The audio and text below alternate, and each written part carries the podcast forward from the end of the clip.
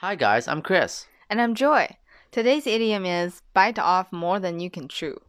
It means to try to do something that is too difficult or more than you can accomplish. You can use it like this I bit off more than I could chew. She has bitten off more than she can chew. They are biting off more than they can chew. Let's say you're eating something, and you put so much food in your mouth that you can't chew all of it at once. I'm pretty sure this has happened to everyone at some point in their lives. Well, I beg to differ.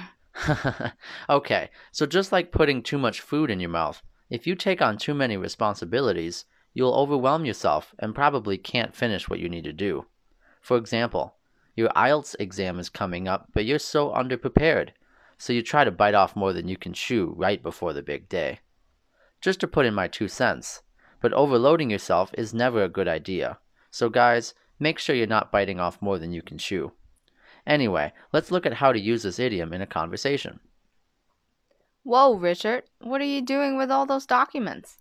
My department is downsizing. I volunteered to pick up the extra work, but now I realized that I'm biting off more than I can chew here. Remember, don't bite off more than you can chew with your English learning. One bite at a time is always a good strategy. And if you're looking for private English classes, feel free to contact us. Talk to you next time. Bye.